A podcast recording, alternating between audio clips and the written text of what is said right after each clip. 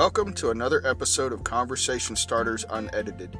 I'm your host, founder, and director of Conversation Starters, Christian Cleghorn. You know, today is one of those days that I just kind of feel all alone, struggling with the emptiness, with the loneliness, struggling with faith, trusting God. Is He going to be faithful? Is He going to do what He says He's going to do in His Word? I found comfort in the book of Psalms, uh, chapter 139. Hopefully, you can find comfort today as well with what you're facing. It says, Oh Lord, you have examined my heart, and you know everything about me.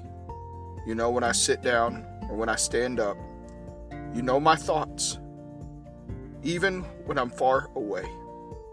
You see me when I travel, when I rest at home. You know everything I do. You know what I'm going to say even before I say it. Lord, you go before me and you follow me. You place your hand of blessing on my head. Such knowledge is too wonderful for me, too great for me to understand. I can never escape from your spirit.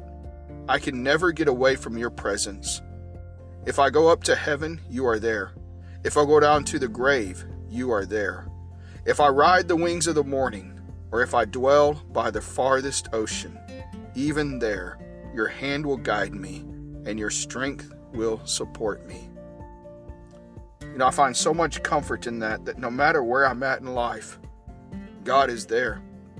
If I'm up on the mountain or if I'm down in the, the lowest grave possible, if I'm riding on the wings of it's a great day and my emotions are high and my faith is strong, or if I'm plummeting down to the depths of despair, God is still there.